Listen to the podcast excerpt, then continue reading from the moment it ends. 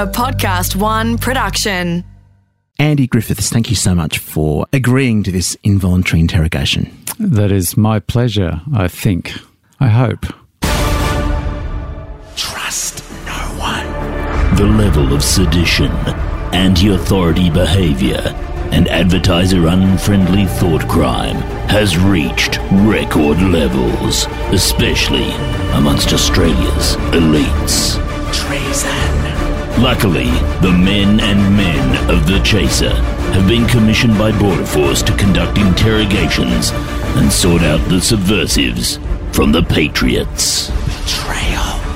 In conjunction with ASIO and the Five Eyes intelligence sharing protocols, this is Extreme Vetting with The Chaser. The Chaser. Now, Charles, we've done such a great job with our previous interrogations that today we've got a real star. Oh, really? One of Australia's most successful children's authors, a man who regularly fills any venue and has sold a massive number of books, both in Australia and internationally, Mr. Andy Griffiths. Andy Griffiths. My kids love him. He's the one who wrote, all those uh, books like The Day My Bum Went Psycho. That's right. What Bummosaurus is that? Yep. Uh, what body part is that? The, the bad book, the very bad book. Well, the Treehouse uh, 13 books. story Treehouse. Yeah, so many Treehouse books. 26 story Treehouse. There's thirty nine story Treehouse. He just keeps adding 13. 52 story Treehouse. Need to list them all. The 65 story Treehouse. Maybe jump to the most recent The one. 78 story Treehouse. Oh, God, Um, Charles. The 91 story Treehouse. Yes, that's the new one. Fine. You could have started with that The Treehouse one. Fun Book. The Treehouse Fun Book 2. He's quite a prolific author. uh, Stinky Stories. Let's get into it. Fast Food and No Play Make Jack a Fat Boy. Charles. The Big Fat Cow That Goes Kapow. This is not an the interrogation. He's Crocodile. sitting there waiting. Andypedia. He's shivering. Once Upon a Slime. He's in pain. the Cat, the Rat, and the Baseball we don't Bat. have time for this. Let's get into it. Bumageddon. I'm bummer getting you in a second if you don't get on with it. Zombie Bums from Uranus. Oh, why do I have to work with you? Can we start with your full name? Andrew Noel Griffiths. Noel. Hmm, that's my dad's name. Now, we normally ask people their age. I think in this case, your equivalent child age is probably the most relevant thing. How old do you think of yourself as as a child? It's somewhere around 10, definitely pre adolescence. It's that age where you imagine that you can do anything. You know, whatever you can think of is a possibility. And consequences aren't fully understood not, yet. Not, into, not, not to be worried about. And where were you born? Melbourne, Jessie McPherson Hospital. What was it like growing up in Melbourne? Um, I had a fantastic childhood. I was in the inner city in Pascoe Vale for the first eight or nine years, and then we moved out to the eastern suburbs, which was all rapidly converted in orchards into new housing estates. Are Melbourne we had- children raised just wearing grey and, and muted creams? No, no, I think we had plenty of coloured clothes. It's, it's as you get older, you, you, you, you don the uniform, yeah. And what was your favourite coffee growing up as a Melbourneite? Uh, it was uh, it was very embarrassing. Nescafe instant coffee is, is all I drank. That's very normcore, actually. That's Yeah. very fashionable these days. And I was happy with that until I met my wife 20 years ago, and then she introduced me to stovetop. So you went straight to full Melbourne. Yeah, yeah. Yeah, right. And so, what's the naughtiest thing you ever got into trouble for when you were growing up? Like before the age of 10, sort of thing. The naughtiest thing. Um, well, I did get sprung one morning going, instead of going to school, I went to school a long way across a very busy road because I was obsessed with bubblegum tattoos. Oh, I remember those. Bubblegum Yeah. tattoos. Well, you get you buy your bubble gum Ah, and you get yeah. free tattoos with the bubble gum. I remember the smell. I absolutely remember the smell of those things. They were toxic. But you, and you moved on to real tattoos, I can see. yeah, well, these Now. days, yes. Yeah. Which, But, what sort of bubblegum did those come in? uh, it was just kind of oh, these ones. Those ones. No, there's no bubble gum with these. just pain. And so, when you you went the long way to school and wh- whatever, you turned up late or something. Uh, well, no, uh, I must have been late, yes. And they knew I'd crossed the busy road that I wasn't supposed to because we'd fished out our local milk bars. We had to start moving further afield. So um, That was bad. Did you ever steal anything when you were young? Um, no, I was never into stealing. Um, So you're a bit of a goody two shoes. I was, um, uh, yeah, I was probably. I had a good friend, Danny Pickett. He was the one always getting into trouble. So, I, like many comedians, I think I was the one sort of taking notes, watching him as he was chuckling, going off to the principal again. And I'd be like, how could you be chuckling when you're going to the principal's office? Because that guy has a strap with broken glass and rusty nails in it. That's what we'd heard. Um, Andy, did you frame him? no, no, no. Did you give him ideas that got him into trouble? Not so much, although we did get into trouble once for um, we had you know you get a drawing pin and you rub them really backwards and forwards on the wooden desk and then you put it on someone and it burns them because it gets hot. And I did that to Danny one day. And somehow it was an illegal move, so I had to submit to have it done back to me. And he got it put it put it in a ruler and made it super hot by rubbing it backwards and forwards, and then burned me on the wrist, and it came up in a big blister, which you know the teacher knew or saw. That's a technique that uh, could be quite useful to us at Border Force. Yeah, I haven't heard of that one. I thought we had all the interrogation techniques, but uh, the you're heating up a pin with a ruler is something something we'll remember. Pins are not that easy to find anymore, but in old, the old days in primary school classrooms, they were full of them. What about your student days? What did you get up to? We know you were involved in the music scene in Melbourne. Yeah, um, when I was in secondary school, we had a, a, a conceptual band, which was Was nev- it actually a band, or was it just an no, idea no, of a band. it was just an existed? idea of a band. We were going to be the world's greatest rock and roll band, surfing rock and roll band, show surfing movies. Our drummer was going to have a drum kit so large that he couldn't reach the furthest um, tom toms with his sticks. He had to have a bag full of marbles to hit them, and um, and we were just parody songs of the day. So. Uh, can't get no satisfaction became don't make no sense of maths. And we were just writing about all the stuff that was going on in a maths classroom. Um, and it gave us endless amusement. And we would have band breakups even though there was no band we'd fight over the lyrics and whatever. This And is then- following a bit of a pattern, isn't it? I mean, these flights of fancy that, that you go on to build out. It was always about entertaining each other. Um, we're supposed to be doing work, but we're not doing the work. We're just entertaining ourselves. And then um, for the final day of Year 12, we put the band together for a big joke. We built it up for many months. So there's going to be the biggest rock concert in the in the history of the world. And I ended up as vocalist because I'd been doing all the lyric writing and I couldn't sing to save myself, but it was kind of a punk rock spirit. And we did, we actually did a punk rock version of the school hymn uh, just before the headmaster pulled the plug. But it was a huge success. And, and that was the first time I'd been in front of a microphone and realised I could entertain people. Did you have a treehouse as a kid? No, but my cousin had one, uh, just a single plank, very mod, a few planks in a tree, up in an oak tree. And I remember that feeling of being up away from the adults and away from the ground, and you just be enveloped in this total imaginative game. And so that's what I re- recognized from my work with Terry Denton. That's the state we're in, even though we're adults, we're in this kind of um, imaginative realm where you know it's not real, but in a, another sense it is real, and you, you're living that drama. So- you get into that state when you're with Terry Denton. Yes, yeah, and and together we, we quickly revert to ten years old. it's it's just uh, adult drops away. And and so you write together, do you? Yeah. Yeah, right. Yeah, well, he was the first illustrator I worked with 20 years ago. And then um, I loved what he was doing. I would write separately, and then he would come in the last moment, really, and just decorate it. But I loved what he was doing and recognized that, that bad schoolboy energy. And I mm. said, we should do this. We should just get together every week and just make each other laugh and see what happens and try to write together without one person leading. And so took a half a dozen books to really work out how to do that, how to let Terry tell the story visually and me to get out of his way and um, have a story that can be almost inhaled visually, that's a possible metaphor.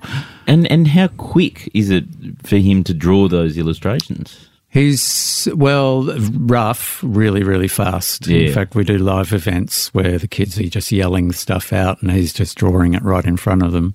Um, and then once we've got those roughs, then he may sit down and, you know, to draw a 91 story treehouse will be a couple of days for the detailed artwork to emerge. But Sorry. he's very fast. Charles, can I just see you for a moment? Yeah, sure. Charles, this is um, developing quickly. We've got a, a man who's got experience with weaponry, Yeah. uh, with the pins and torture. weaponising uh, everyday items, torture. Very useful.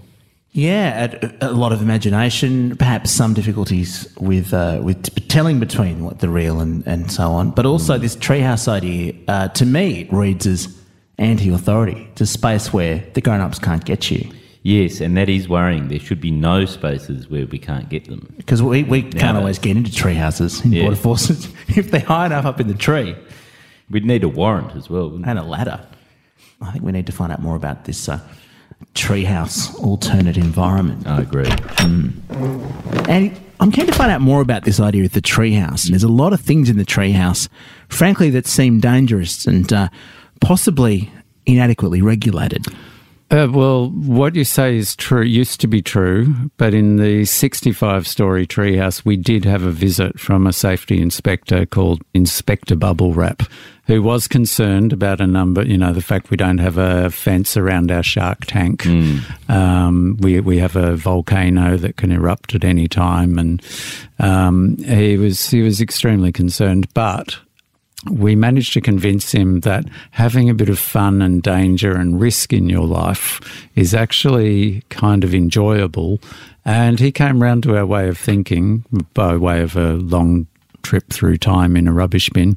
But, and in the end, he said, as long as you've got a wheelchair disabled access ramp, that's okay. And so we built the world's most dangerous disabled access ramp with a um, tungsten tip saw blade that can cut them in half and gaps where they can fall into pits of crocodiles and lions waiting to eat them at the end. And that's the, he's given us a permit to build endlessly into the future.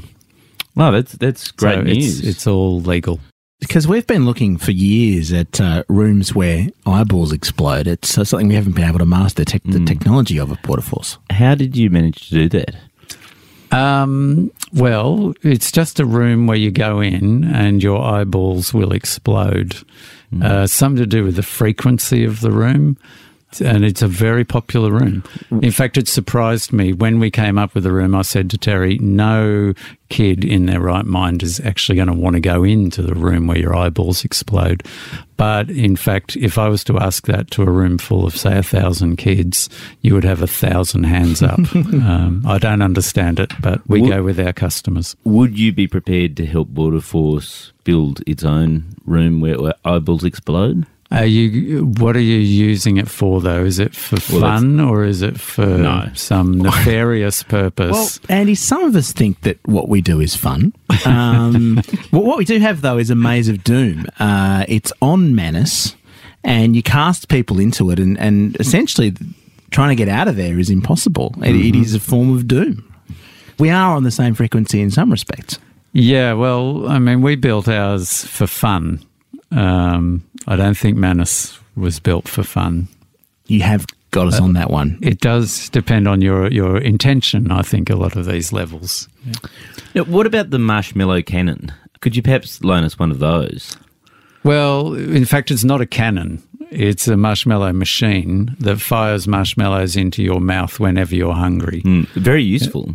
If you're hungry, yes. I mean, that could end world hunger, couldn't it? If you if you managed to roll that out on a big enough scale. Yeah, but then it could start an epidemic of of- Diabetes. diabetes, thank you.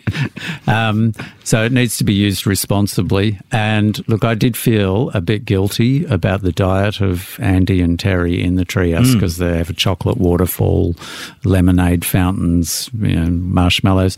And so in the 52 story treehouse, we, we, I created a plot where we're fighting a vegetable army.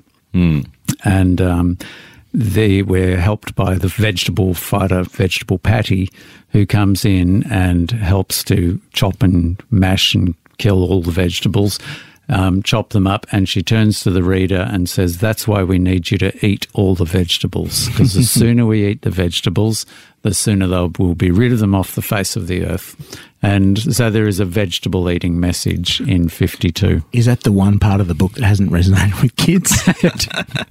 Because my, my nephew's seven and there's just no way. Oh, we've tried everything. He's never eaten a vegetable in his life. Yeah, well, you need to explain the danger of them because the vegetables capture us and put us in a pot and try to cook up human soup because they're they're incensed that humans eat vegetables.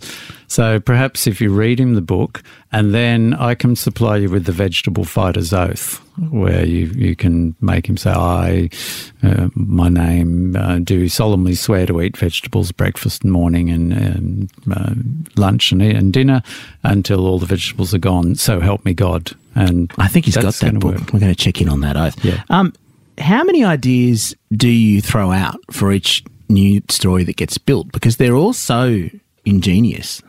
Yeah, there's, we generate probably 10 times the amount of ideas that we need um, to get the, the ones that really stick. And, and often I don't know they'll stick until I read them out in front of a group and you'll see them react. So is there sort of a 900 story reject treehouse from all the bad ideas go to die? Exactly. Uh, some some just get held over because they're too similar to each other, or we've we've got levels that we've already used. But um, yeah, no, I love that challenge of say writing the the numbers one to fifty on a page, and then just I have to fill it with fifty random levels that we haven't used yet, and that kind of frustration and pain produces the diamonds every now and again. And sometimes the kids will just give them to you. They go, hey, why don't you create a Ninja Snail Training Academy? And I go, what did she say? I said, Ninja Snail Training. Brilliant. I couldn't think of that in a million years. Uh, actually, in terms of the Ninja Snails, could you put us in contact with them? We're very interested in uh, using them on Border Force. Yeah. Um, what do you actually want to use them for? Well, sometimes there are protests, Andy, and people, uh, while we respect democracy, not all the time. And I just think the scale of a ninja snail, you could just sneak in under the legs of the protesters. It would be really fun for the snails. Yeah, it- they can. I don't know if it'll work with your time frame though, because the snails are killers, that's for sure. But they move very, very slowly. I'm happy to send a few your way. And, Eventually. yeah. One concern we have, I- guess, is um, the, all this uh, inventiveness and adding on stories all the time and, and having a treehouse where friends can live. Are you giving Australian children a sense of false hope about being able to have their own house and renovate it? Um, no, because the beauty of our treehouse is that it's in your mind. So anyone can come in and enjoy that treehouse. And they often, they're all writing their own stories about treehouses. So everyone's living in a virtual treehouse if they want. Actually, Charles, we need to speak for a moment. Uh, sorry, Andy.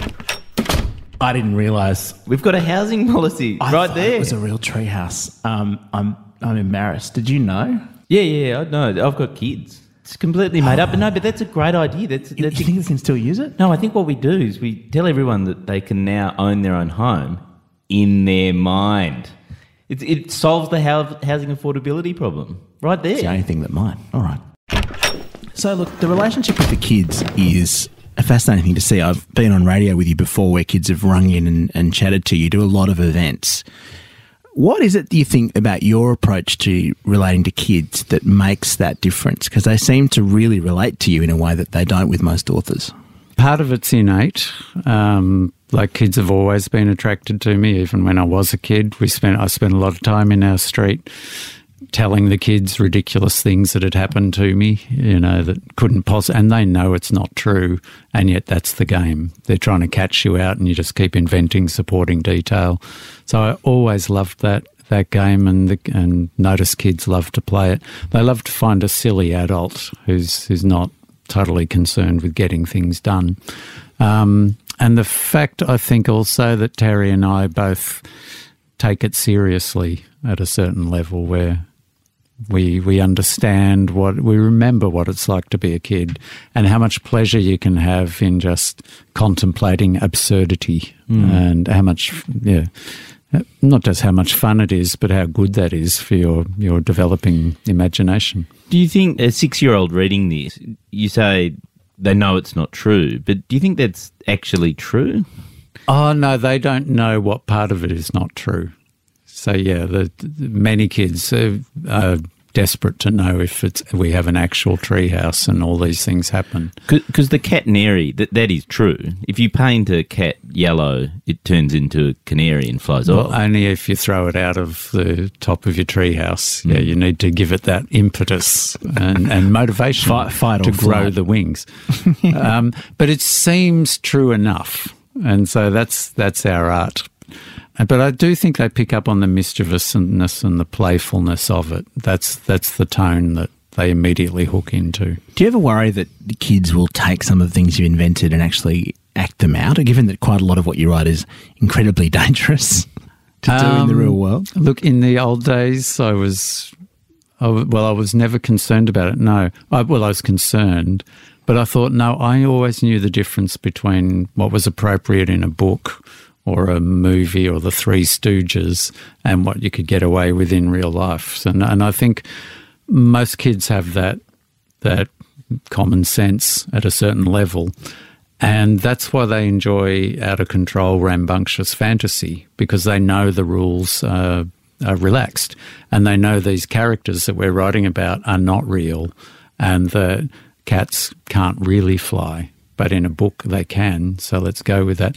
And so I, I've never thought a kid reads a book like a robot and then goes, oh, okay, now I'll go and do that. They're they're smarter than we give them credit for. Same as adults. You know, you watch a murder mystery, you don't go, "Oh, now I'm going to go and commit a murder." Uh, that'll be fun. Um, we know the difference, and so do kids. Yeah, we're hoping that the listeners to this podcast don't go and interrogate Australian celebrities in an awkward sort of interrogation room.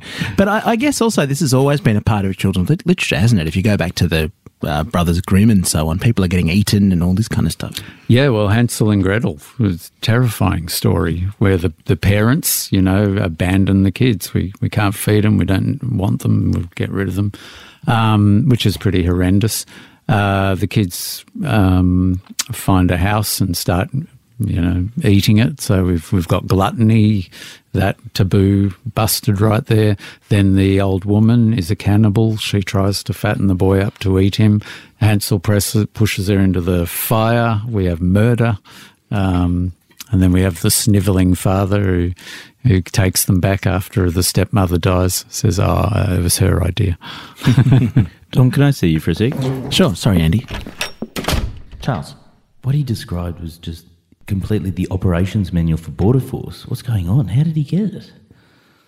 I don't know. He's probably got contact at the highest levels. I mean, everyone's got kids. Even the minister would have kids and probably be friendly with Andy. We should tread carefully here. Yeah, you're right. Look, I know he's an old friend of ours, but Andrew Hansen is much higher up than us at Border Force. No, I'm really annoyed with that. I Weren't you know, like his flatmate years ago? He was better looking and better performer and rider and just all around more talented and intelligent. Yeah, I guess I can see why they got him. So we've got to defer to him. Um, so just take my lead in this in this chat, okay? Okay. Hello, gentlemen. Have we met? I'm Andrew Hansen. I run the Extreme Vetting Program. Oh, hello, Mr. Hansen, sir. Uh, it's Charles and, and me. Remember from the old days? Remember me, Andrew? We used to live together. What doesn't ring a bell, I'm afraid. Yeah. So I'm just wondering, can I borrow some money? Sorry, I'm still not really clear on who you are. Oh no, wait a minute. We're supposed to be um, talking about Andy Griffith. Yeah, yeah. What? Um, Andrew, we are interrogating Andy Griffiths um, as per your orders, and we've hit a little bit of a wall. Well, either fry him with a car battery or waterboard him. Or if he's really refusing to crack, threaten to cancel his Australia Council literature funding. No writer can withstand that. We were thinking of maybe you know putting him into the eyeball explosion room. Well, I don't see why not. In fact, do anything you like. Anything we like. Thanks, Andrew. Yeah, no problem. No problem. Um, sorry, what did you say your names were? Remember when we used to be friends? Friends? Oh, at Border Force, we don't do friends. Dismissed. Sorry, Andy. Uh, just thinking back on my own experience reading kids' books, the idea of anything being possible is so exciting. I remember, particularly at the end of Charlie and the Chocolate Factory, when the elevator, when the elevator busts through the roof, and it's like, oh my gosh, it's out of the factory. Anything can happen. That's a, an amazing thing. Is that sort of what you look for? Is that is that I, I guess what's driven this desire to write all these books? The same sense of anything being possible. Exactly. It's that feeling. Yeah, anything is possible. And I got it from Enid Blyton very powerfully. Um, the sense that you could sit in a wishing chair and the, the chair would grow little wings and then fly off to dangerous lands. She, of course, had the magic faraway tree where uh, lots of unpredictable characters, but especially that the lands at the top, where if you might get up there and oh, it's upside down land, and if you stayed too long, it could move on and you'd be trapped in upside down land for how, who knows whether how long it will take to get back. So, yeah, I loved that. It was always anything can happen, but there's a slight danger. Yeah. But it's interesting because my kids love your books, but getting them interested in Enid Blyton is a genuine uphill battle. Even the Magic Faraway tree, which is basically the 13 story treehouse with a different Exactly. name. you completely just ripped it off. Well, Jack and the Beanstalk, even. But the idea is, you know, climbing things, I guess. But there's something that actually distances Enid Blyton na- nowadays from kids in a way that wasn't true a generation ago. Well, look, she is still selling very well. Um, those books are, have not stopped selling, but they're not for everyone. There's a certain Englishness about mm. them, and probably just a With lashings of ginger Lashings. beer. I could never Yeah. tell what ices were, whether they were ice creams or, or Yeah, icy yeah. poles or just bits of ice. I still don't know. But for the for a kid who loves reading, that that's not going to be a barrier. You just mm. ignore stuff that you don't get. But I know what you mean. It's it's just slightly dated. And I was an English teacher around the late eighties, and kids. I was teaching secondary school, and kids were just walking away from books. You know, they, they had movies, they had um, computer games coming in, and a lot of the books were very serious and message driven, and they were just like only nerds read books. You know, we go to the computer game or the movie where wow, anything goes, and I and I thought wow the the the humor books that were around were like um, you know Henry Lawson stories and you know, twenty classics of you know, Australian bush humour. And yet they were watching The Simpsons. We'd had the Monty Python revolution. We'd had the young ones. And I just thought you need to keep updating your humour because humour keeps updating itself. So that was my aim to to merge Enid Blyton with the young ones. Was that the motivation behind writing those sort of just tricking and just stupid and those, the bad book and the very bad book? Like they're basically updated joke books. Like it- you don't feel like you're particularly giving your um, kids vegetables when you when you read them. It's almost like a treat. Um, is that Yeah. the idea? Yes, but that's that's how I learned to read and lo- love reading. And we have, in Melbourne have um, Professor Cole, who was a bookseller who wrote these Cole's funny picture books. I loved those. They were the best. They were endless and inexhaustible collections of rhymes and bizarre pictures and everything. And his exact philosophy was you teach a kid to read by giving them pleasure while they read and then trust that they will move on. It's interesting you say that too about Enid Blyton because I, I had one grandmother who was a children's literature academic, and so she was always giving me the award-winning books to read, Yeah. and the other one had every Enid Blyton book ever, and I, st- I still read them just as much. And the other grandmother didn't approve, and it was quite tense for a while there. But do you? Uh, I- I guess particularly with the Bum series, there's a naughtiness about about your books. How do you feel about about being in that? I guess position within the market, being at the naughty end of things. Um, they came early on. Like I'd done four just books, which were in the spirit of Cole's funny picture book. Lots of illustrations and and lots of taboo breaking. And then I was being told by librarians that my books were so subversive that they were upsetting parents and, and they'd had to remove them from the shelves. And I said, what? There's, you just remove a book from the shelf because a parent complains. Oh, yeah, well, you know, you've got to. I said, no, you don't. These books are working for, for a lot of kids who've totally disengaged from reading. You should override them with your professional judgment and tell that parent they have the right not to. Um, they can ask their kid not to. Uh, borrow the book, but they can't dictate to the whole school community. And it just was driving me insane that this conservatism was keeping us with these nice, pretty books that no one was reading. So the day my bum went psycho, began as a joke. So you when, muscled up at that point. well, it was a joke. The kids would go, Are you going to write another book? And I go, Yeah, this one's going to be a serious book. Though. Oh. I said, Well, there's nothing funny. It's called The Day My Bum Went Psycho. And they, Ah. And that was just a throwaway line for a couple of years until the publisher said, Are you ever going to write this actual book? And I thought, Well, this would be a great book to write and put it in those goddamn librarians' faces and make them say the word bum and psycho over and over again so we can just kind of move on a bit from the 1920s. Um, and so that's why that was written, partly just to provoke and annoy but, but having been a punk rocker, that was very easy for me to do. And I grew up in the UK for a few years. Bums are very funny over there. They, they never went out of fashion. Yeah, yeah. And and the book did well over there and in US, you know, unaccountably, although there were butts over there. But The Treehouse, I think, is a more sophisticated book in terms of the bum humour is just total non-stop body humour um, and a deliberately one note. But Treehouse blends a lot of the different types of humours into a much more um, accessible and sophisticated book, I think. When did Jill come into the series? Well, she was the first editor on my first book, Just Tricking, in 1997. So I was I met her through the publisher, and we just discovered this enormous shared love of humour and of children's books. And so we we gradually crossed the line from editor and author to partners, and um, she's really been part of the writing process ever since. So I'll I'll just pitch ideas to her, and she has a slightly different. Uh, I, I tend towards the extremes of humour. I want to go to the dark places and how how absurd and crazy, and Terry will take me there as well. But Jill will go, oh, you know, that's just a, I'm not getting a lot out of this as a general reader. So we need to include her as well.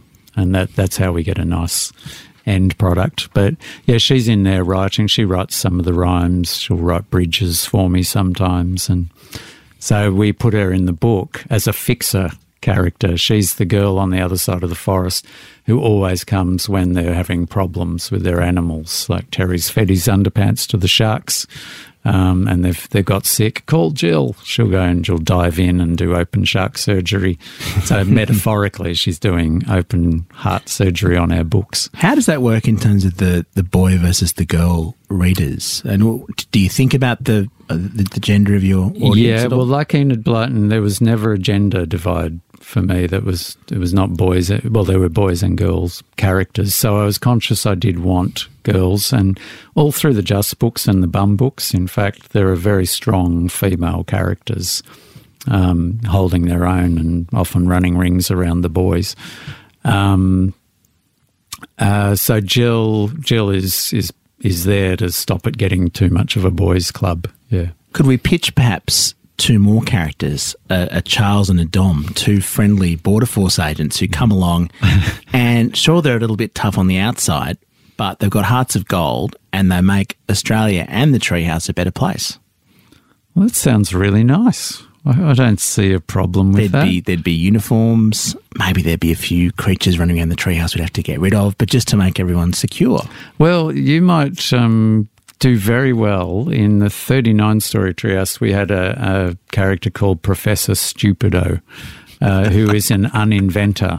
And the opposite to an inventor. He can uninvent anything you want. And we created a machine to write and draw the books that actually took over and then wouldn't let us back in the treehouse because it figured it could do better than us. So we needed it uninvented. But then he uninvented that, but also uninvented the trunkinator because it punched him in the nose. He uninvented the marshmallow machine because it fired marshmallows at his head.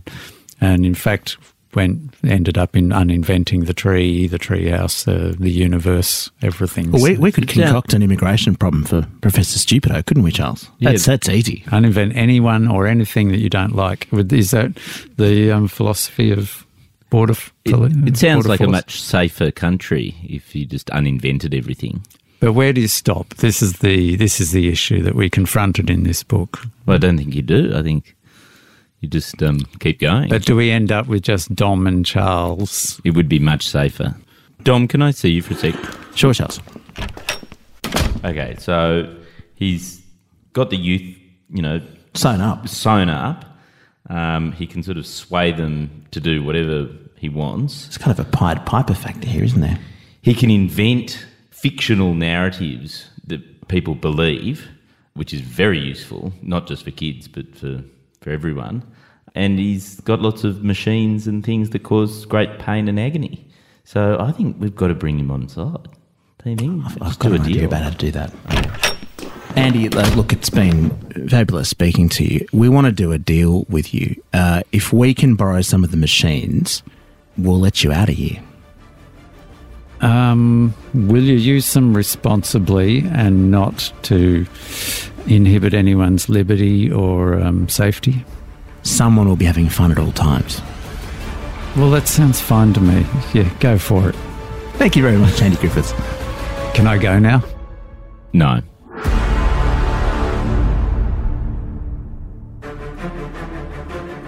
Extreme Vetting is recorded in the studios of Podcast One. Written, presented, and edited by Charles Firth and Dom Knight. The show is produced by Alex Mitchell, audio production by Nick Slater. The executive producer is Jamie Show. And to get in touch with us or for more episodes, head to podcast1.com.au or download the Podcast One app. And remember, no one is safe.